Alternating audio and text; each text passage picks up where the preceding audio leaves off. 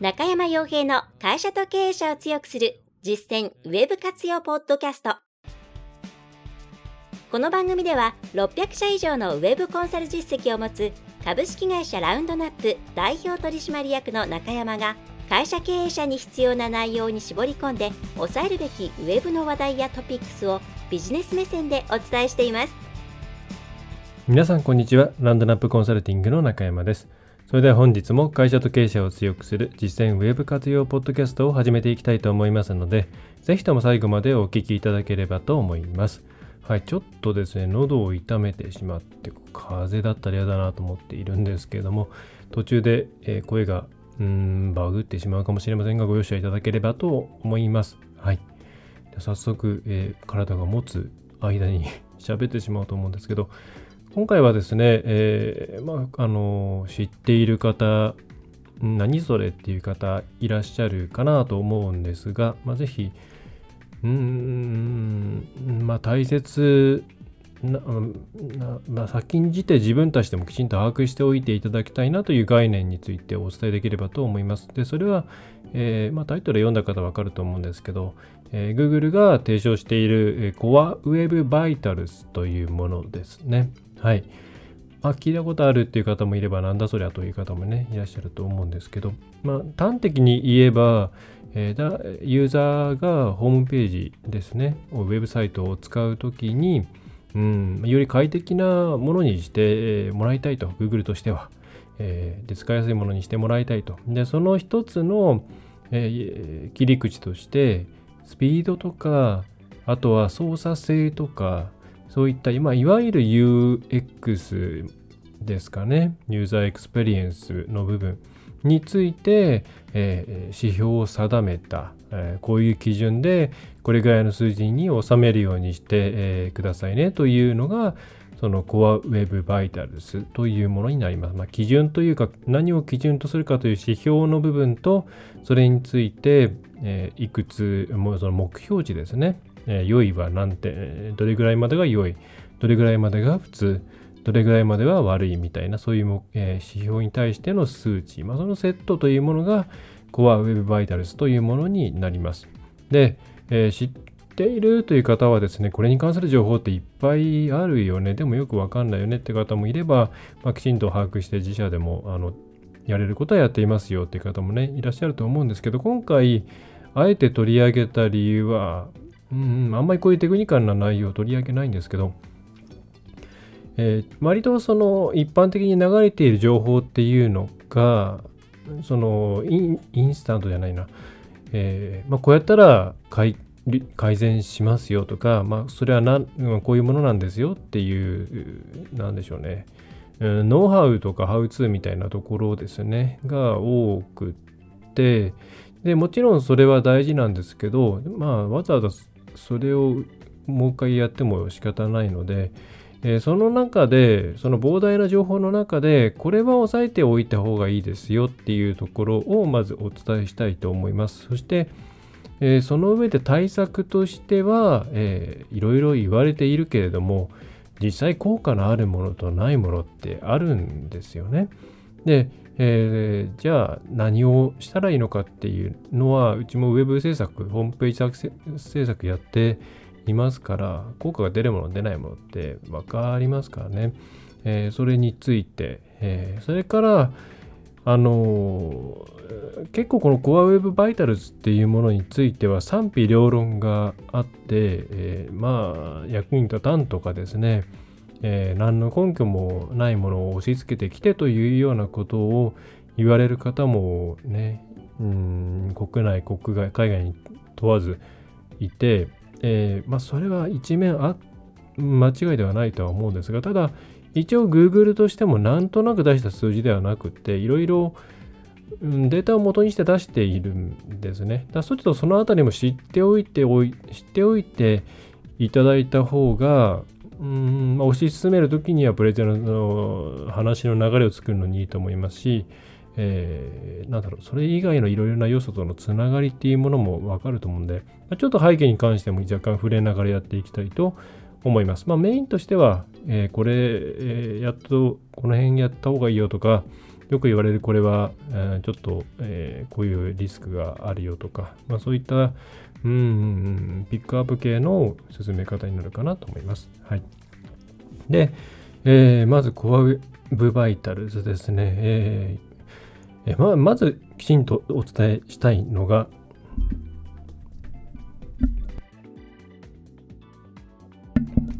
はい、えー、すいません。早速声が出ない。えっ、ー、とですね、まあ、よくランキング要因の Google のランキング要因としてどれぐらいのインパクトがあるかっていうところ皆さんすごい気にすると思うんですね。で、結構ですね、その営業周りでも、その高速化っていうところで、えー、コアウェブバイタルズによって、そのページのスピードですね、えー、なんかを中心に、え、っとですね、え、順位決定要因に入ってきていますから、やった方がいいですよっていう営業って、やっぱり、こういう、ま、Google が推し進めれば推し進めるほど増えているんですが、が、が、がですね、実際じゃあランキング要因としてどれぐらいそれが大事なのかっていうと、まあ、これは別にあの私だけの経験ではなく、まあ、ほぼほぼ多くの、えー、きちんとしたと言ったら失礼なんですけども、あの研究研究なさっている、えー、水曜関連の方々は、そんな重くねえというふうにですね、えー、言っています。えー、なので、えー、例えばページ速度を上げました。たら、急に、えー、順位が上がるとか、1ページ目に行くとか、そういうのはまずないと思っていただいていいと思います。相当重み付けとしては軽い、えー、内容ですと。だからそういう営業してくる時点であの分かっていないか、分かっていてあえて、えー、心象膨大にして案件取りに来ているようなところなんで、まあ、スルーした方がいいんじゃないかなというふうに思います。はい。ただ、まあ、ランキング要因じゃなければ別にほっといてもいいかっていう話ではなくて、やっぱり皆さんも日々、いろんな他社さんのんウェブサイトとかホームページとか、まあ、見て感じると思うんですけど、遅いとやっぱりストレスですね。で、それからよくある、あの、まあ、今回、そのウェコアウェブバイタルズの中で一つ、えー、3つ目の指標としてあるですね、カームレイティブ、えーと、レイアウトシフトかっていうあのレアいきなりこうクリックじゃないな。何かのボタンクリックしようと思ったらそれが下にずれて上のバナーをクリックしちゃったみたいなことってありますよね。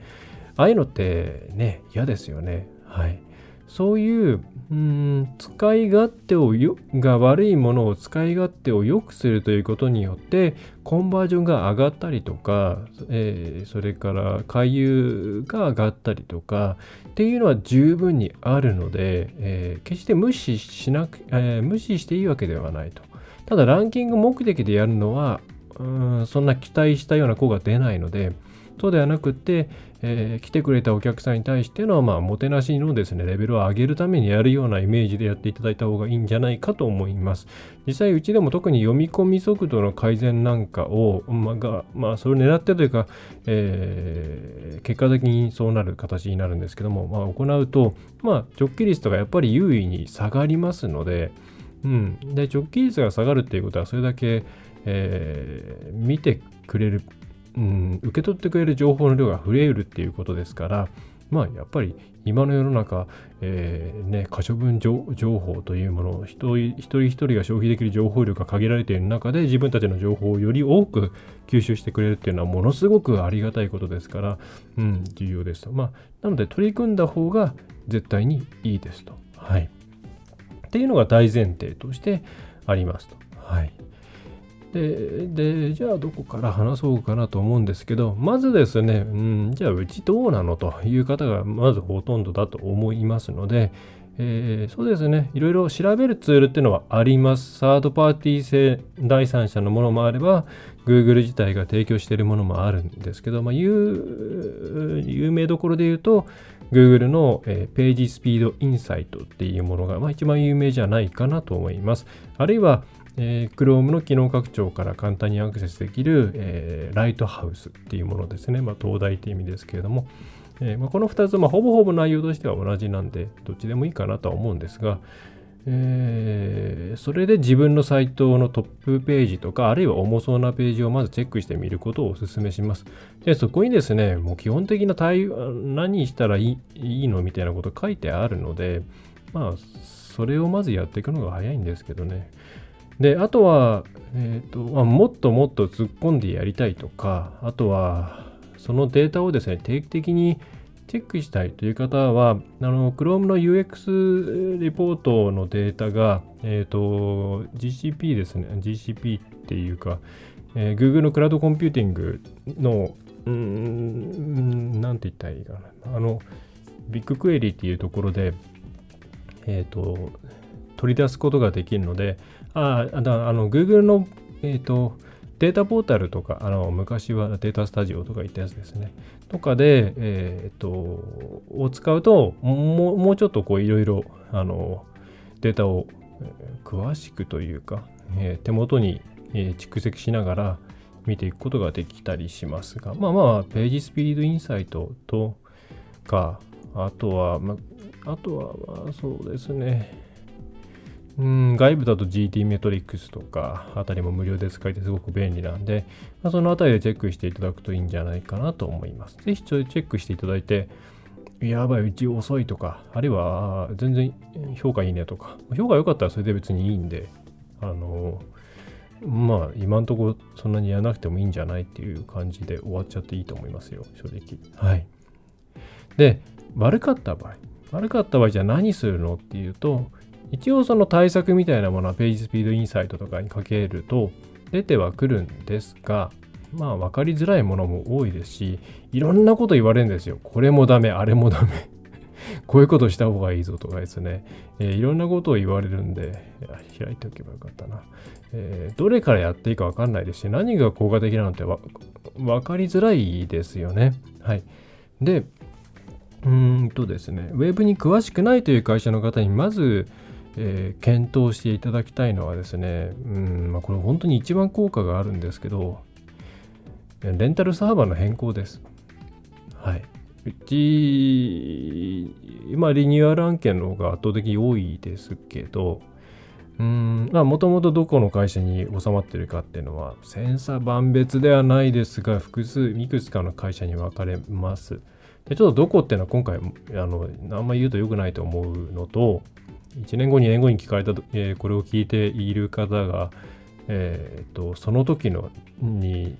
あ、その時と今とね、そのサービス、サーバー会社のサービスが同じとは限らないので、名前は出さないですけど、やっぱりですね、特にワードプレスとかムーバブルタイプとかそういう CRM 系のツールを使っている、使って、えホームページを作っている会社さんは、うんとですね、レンタルサーバーの性能って全然変わってきます。だ下手なところをいじってチューニングしてもですね、あの、高速なレンタルサーバーに変えるだけで、あの、全てが解決しちゃったりするんですね、現実的に。はい。で特にワードプレスなんかの場合あのチューニングさチューニングツールみたいなものとかキャッシュプラグインとか、えー、画像をこう軽量化するプラグインとかいろいろこう突っ込んでですねチューニングをしようっていうことをやられた方やられた経験のある方もいらっしゃると思うんですけどはっきりですねあの DB が速くてサーバーがあの優れたところに移転した瞬間にですねその努力は全部無駄になってしまうぐらいレンタルサーバー会社変えちゃった方が早いです。もう遅い会社はとことん遅い。特に DB, DB をですね、うん、DB に絡んだ瞬間に重いって感じですね。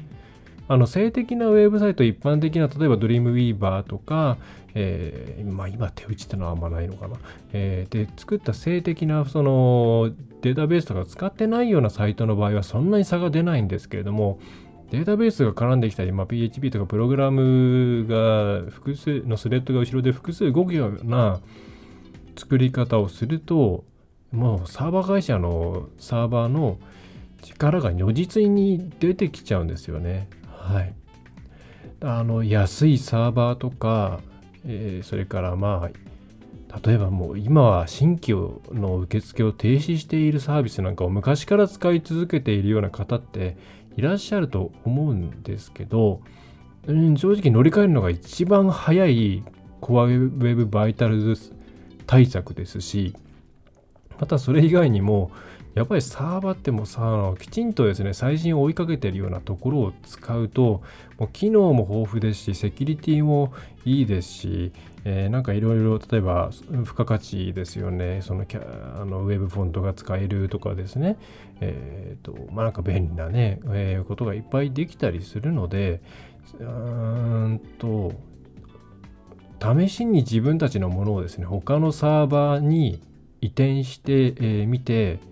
え見るっていうのがおすすめです。特にワードプレスとかムーバブルタイプとかそういう有名どころの CRM であれば、CRM って呼んでいいのかな？違うな。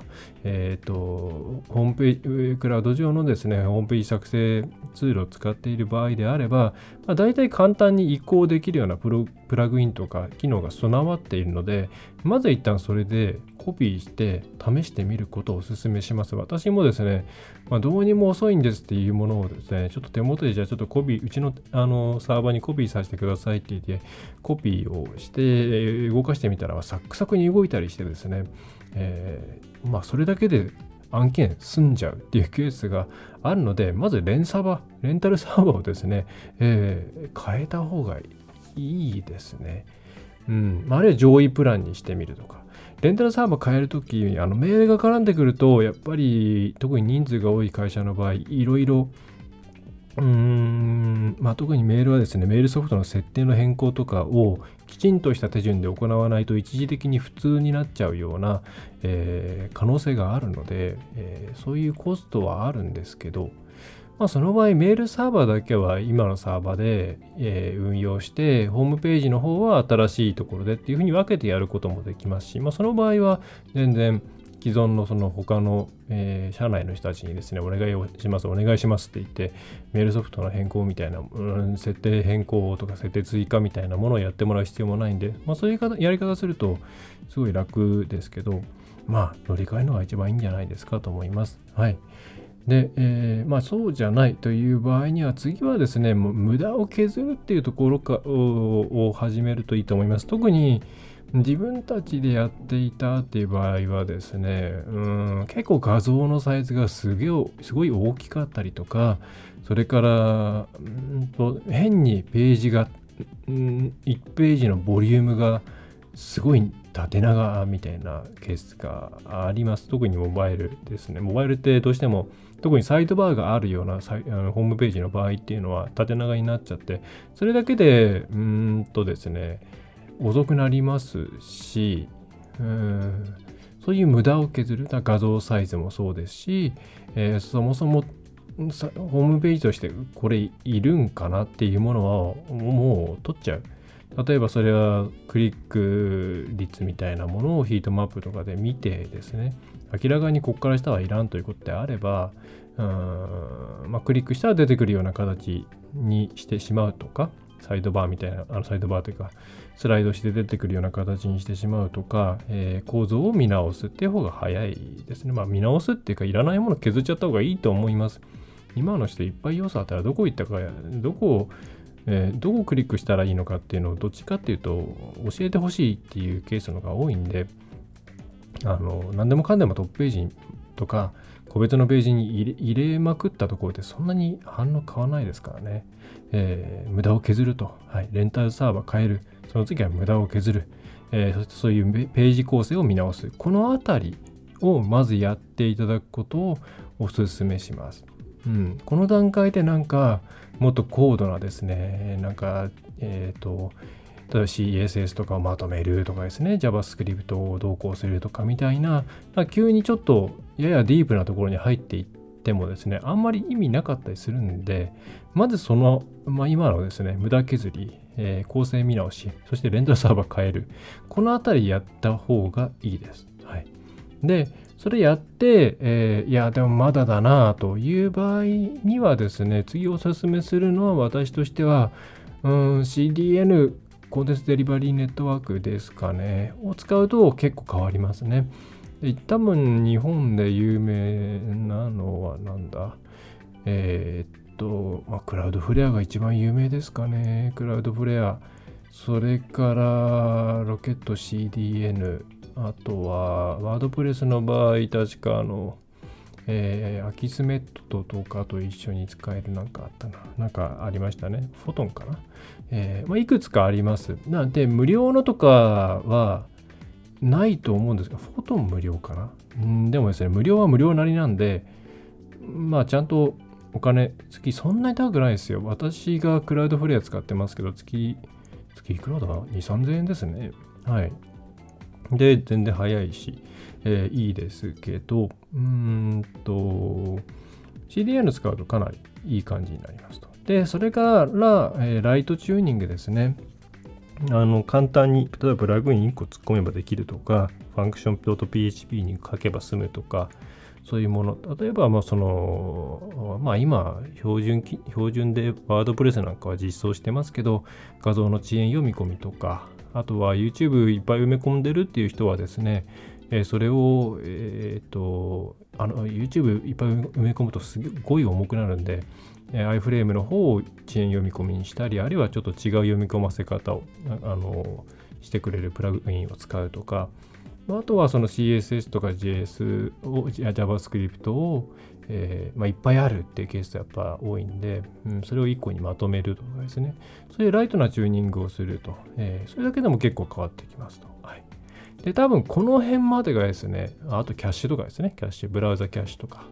サーバーキャッシュとか、えーまあ、キャッシュ系はちょっとですね、そのページ更新した時の運用が変わってきたりするんで、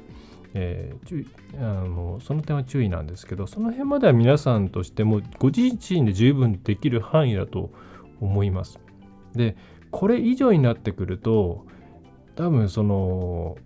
ちゃんちゃんとしたというかですね、えー、いわゆるプロとやった方がいいと思います。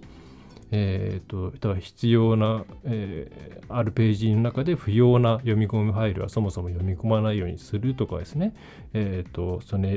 データベースに対して出すクエリーの出し方を変えるとかですね、えー、いろいろやっぱりもっといわゆる沼の方に入っていくので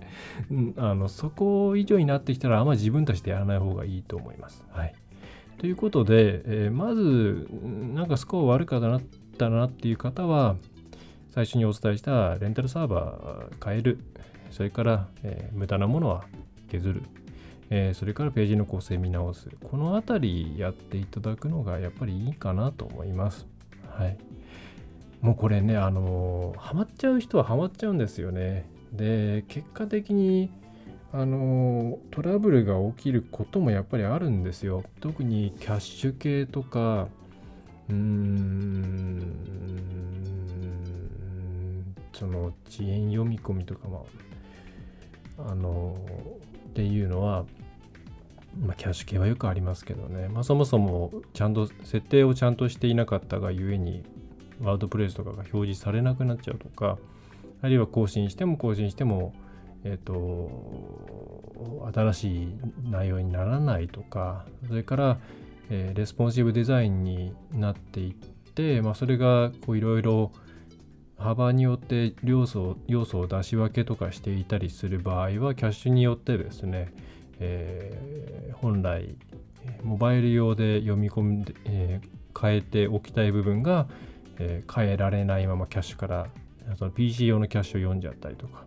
はい。まあ、ちゃんとしたプラグインだとその辺を分けてキャッシュしてくれると書いてあったりもするんですけど実際は思ったように動作しないとか、ね、キャッシュの容量がどんどん膨らんでサーバーがパンクしちゃうとかいろいろ問題が起こることがあるので、えー、でしょうね結構ですねチューニングは沼に入ってしまうのであんまり自分たちでやり込みすぎない方がいいと思います。うん。かなと思うんですよね。あとは、まあちょっとこれワードプレスとかを使ってるか使ってないかによって全然変わってくるので、まあ、ちょっとそれぐらいにしたいと思います。はい。で、えー、それぞれの、うん、一応ですね、あと、何でしょうね、えー、それぞれの要素についても、えーとまあ、3つですよね、えーと、Core Web Vitals として、えー、3つ。LCP、えー、Largest Contentful Paint、えー、FID ファーストインプットディレイ、えー、これはもしかしたら、えー、ちょっと変わるかもしれないですね。 interactive to next paint ということで INP っていうのに変わるかもしれないです。まあ、これ2020年22年の5月の Google I.O. で、まあ、これ撮ってる時は、うん、本当直近に発表されたことですけどもね、えー、に変わるかもしれませんが、まあ、あとは、えっ、ー、と、 cumulative layout shift CLS ですね。え、その3つ。えー、大雑把に言えば LCP っていうのはですね、えー、パッと開いたときに、えー、一番大きなですね、え要素が、えー、きちんと画面に出るまでの時間ですと。はい。まあ、えー、まあ、もっと端的に言えばですね、ホームページが表示されるまでの時間です。はい。えー、で、 first input delay、まあ、あるいは、えーネクえー、 interaction to next paint、まあ、これは、えっ、とですね、うんまあその要素が描画された後に何かアクションを起こすことができるようになるまでの時間ですね。ごめんなさい。で最後が、えーと、CLS がレイアウトシフトって言ってさっき、えー、ちょっと話に出ましたけど、えー、こう急にボタンの位置がずれて別のものをクリックしちゃうとか、えー、読んでいたらですねそれが急に場所が移っちゃってどこまで読んだか分かんなくなっちゃうとかそういうのをなるべく減らすというところですね。はい。この辺りは、えー、まあ、どこから、えー、まあ、何を基準にしているのかっていうのはちょっと知っておいていただいた方がいいと思うんですね。なんでに例えば LCP であれば2.5秒以内っていう基準が設けられているんですけどもどこから来たのというところでで細かいですねところはさておき一応あの CLS 以外の FID とそれから LCP、えー、表示時間と、えー、反応時間ですね。に関してはあの Google が勝手に決めてるというよりは、まあ、過去のですね、えー、いろいろなところで行われているその人間の反応に関する研究ですね、まあ、ヒューマンコンピューターインタラクションとか言うんですけど、よく HCI とか書かれますけど、そういうあの人間がある動作をするときに、えー、一体まあどどうなんだろうな、うん、例えば、えーと、即時に何かが反応していると感じるには何秒以内に次のアクションが起きないとダメだとかそれからある出来事と他の出来事がつながっている因果関係があるというふうに感じるためには一体何ミリ秒以内に次の動きが起きなければいけないのかとかそういうことを、えー、結構かなり前からですね、えー、研究している人はしているんですね。で Google の方もこの Core Web Vitals 関連のえー、っとページでですね、まあ、その背景にあるえー、科学とかのページちゃんとあるので、そこ見ていただくのが早いんですけど、例えばそのアレン・ニューウェルの認知の統一理論、えー、Unified Theories of Cognition っていう論文とか、えー、そういった中で、えー、ですね、即時反応っていうものは、えー、例えばある刺激に対してですね、まあ大体1秒、まあ、およそ0.3秒から3秒以内に行われる必要があるとかですね、えー、ちょっと私も内容までは見てないんですけども、えー、いろいろちゃんと研究がなされていると。で、そういったものをい,、えー、いろいろ研究した上で Google としてはこの辺を敷地として設定した方がいいんじゃないかという、まあ、仮説を立ててですね、でその上で、えー、皆さん Chrome 使っている,、え、いる方で、えーともちろんプライバシーとかそういう情報を抜いた状態で、うんとユーザーコードをデータとして提供している、まあ、そのチェックボックスを入れている方はですね、えー、Chrome の、えーと、UX のデータ、CRUX のデータっていうものが、まあ、Google にこう送られているんですね。で、それをこう学習させながら、えー、いくつがいいのかなっていうのを出したしたのが、この辺の Core Web Vitals の指標なんですね。えー、例えばその2番目のですね、え、ー、と、えー、FID ですね。 first interactive、input delay か。つまりこれ何か行動を行ったクリックとかタップとかを行った時に、次にそれに対するアクションが起きるまでは、えー、どれぐらい収めるべきかというと,、えーと、この Core Web Vitals では100ミリ秒ですね0.1秒以下にする必要があると。でじゃあ0.1秒って何を基準にしているかっていうですね、えー、というと、え、ー、とこれもですね、因果関係の近くっていう、まあ、50年ぐらい前、いや、60年か、えー、1962年のですね、因果関係の近くっていう論文ですね、えー、これに研究があって、えー、例えばですね、え、例えばというか、その中であるんですけど、こう実験、参加者ですね、に対してスクリーンにですね、まあ、2つの物体が映っていると。で、まあ、丸い物体を想像してもらうのが早いかなと思うんですけど、ボールみたいなものですね。で、その片方の物体、まあ、両方の物体今止まっていますと。で、片方の物体がもう一個の物体に向かってゴーってですね、えー、突っ込んでいくんですね。はい。で、それがそのぶつかった時に、えー、次は今度ぶつかられた方が移動をしていくと。まあなんかいわゆる玉突きみたいな、あの、なんでしょうね。えっ、ー、と、あれ、えー、ビリヤードみたいなイメージですね。はい。で、その時に、えー、ぶつかった時にどれぐらいまでその次のアクションつまりぶつかられた方が動くまでの時間その時間をこう遅延させると今それはぶつかったから飛んでいったのではなくてなんか自分から走り出し動き出したんだって勘違いしてしまうかみたいな実験を行ってるんですね。はい、普通に考えたらポーンってきて、えー、それが他のものにぶつかってその他のものがまた動き出したらぶつかったからそれで動いてあのそっちにそあの飛んでいったんでしょって思うじゃないですか。でも例えばぶつかりました。1秒間何も動きませんそして突然ぶつかられた方が動き出しましたっていうとこれは別に因果関係はないんじゃないかなって思いますよね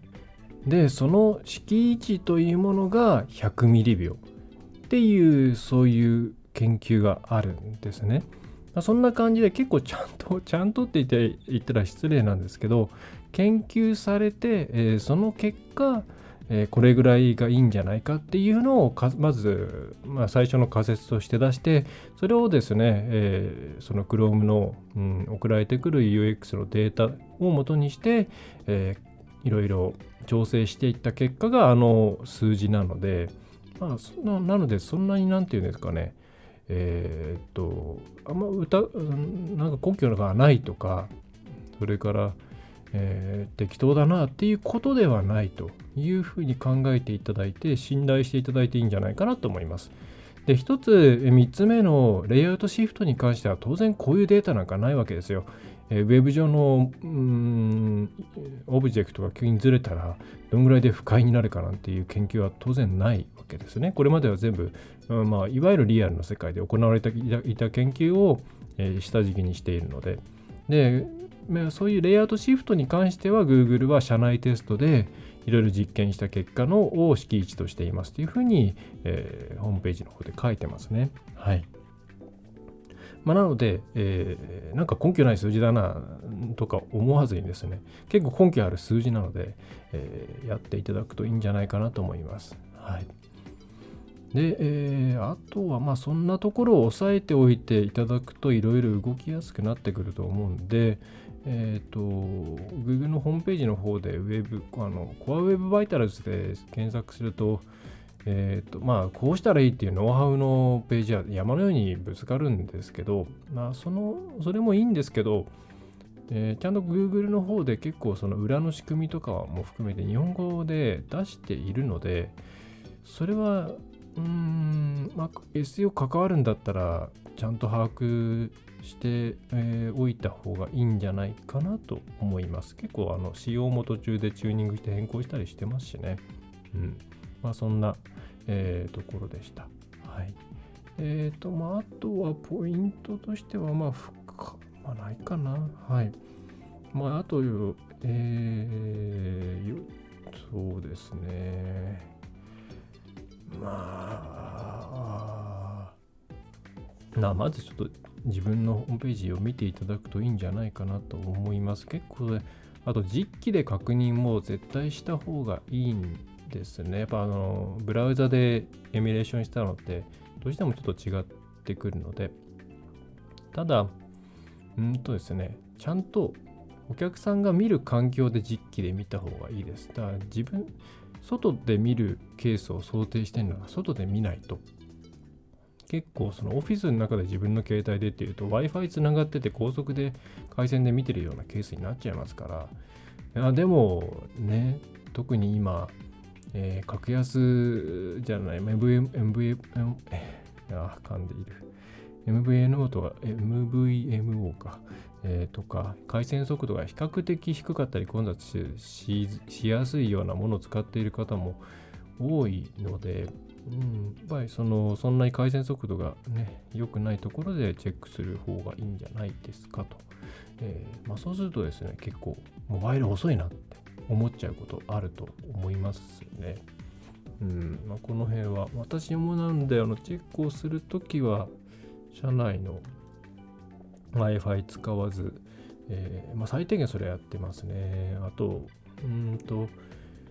えー、Chrome とかで、えー、シミュレーションするときにもスロットリングをかけることで回線速度を、え、疑似的に落とすことができるので、えそういったこともしていただくといいんじゃないかなと思います。はいえというわけで、えちょっといろんなとこにあっちゃこっちゃ言ってしまったんですが、この辺のですね、あの背景にあるあの認知の価格というか、うん、認知科学っていうとちょっと違う方向行っちゃわない。その人間の知覚とかについての研究ってすごい面白いんで、ぜひそういったところにも興味を持っていただくといいんじゃないかななんて、えー、思います。まあそれを一番伝えお伝えしたかったかもしれないですね。まあ僕はそういうの結構好きですね。うん。そう、UX もその、なんでしょうね、ボタンのデザインとかそういうものってもう昔から例えば建築系とかを中心にいろいろ試行錯誤が行われてきたものなので、うん、あまりウェブのなんかテクニックっていうだけで終わるのではなくてあ人間でこういう、えー、捉え方をするんだなとかそういう、まあ、脳の部分みたいなとこですよねまで含めていろいろ興味を持っていただくともっとウェブっていうものがですね楽しいものになってくるんじゃないかなと思います。あのウェブってあんま面白くないよねとかよくわかんないよねっていうこういうのはお気持ちはわかるんですけど多分それってそういうなんかテクニックとかあのなんだろうな。興味を持つような裏側にある理論とかうん文化とかそういうものに結びつけられてないからっていうところもあるんだろうなって思っていて。なので、えー、そういうなんだろうな。よりもうちょっとテクニックとかハウツーから一歩踏み込んでもらうといろんなことが面白くなって取り組みやすくなってくるんじゃないかなというふうに思います。はい。何の話でしたっけね？はい。こういうバイタルでした。はい。えー、まあ、私の結論は大体レンタ レンタルサーバー変えれば解決するです。はい。うん、どことは言いません。どこが良くないとも言いませんが。はい。えー、それでは今回のポッドキャストは以上になります。ちょっともうこらえながら喋っているんで聞き取りづらくて申し訳ないです。えー、よろしければですね、えー、次回以降もまた聞いていただければと思います。それでは、えー、ウェブコ、えー、じゃない、ラウンドナップウェブコンサルティングの中山がお送りいたしました。最後までお聞きいただきましてありがとうございました。今回の内容はいかがでしたでしょうか？ぜひご質問やご感想をラウンドナップコンサルティングのポッドキャスト質問フォームからお寄せください。お待ちしております。また、ホームページにてたくさんの情報を配信していますので、ぜひブログ、メールマガジン、郵送ニュースレターや各種資料 PDF もご覧ください。この世からウェブを活用できない会社をゼロにするを理念とする株式会社ラウンドナップがお送りいたしました。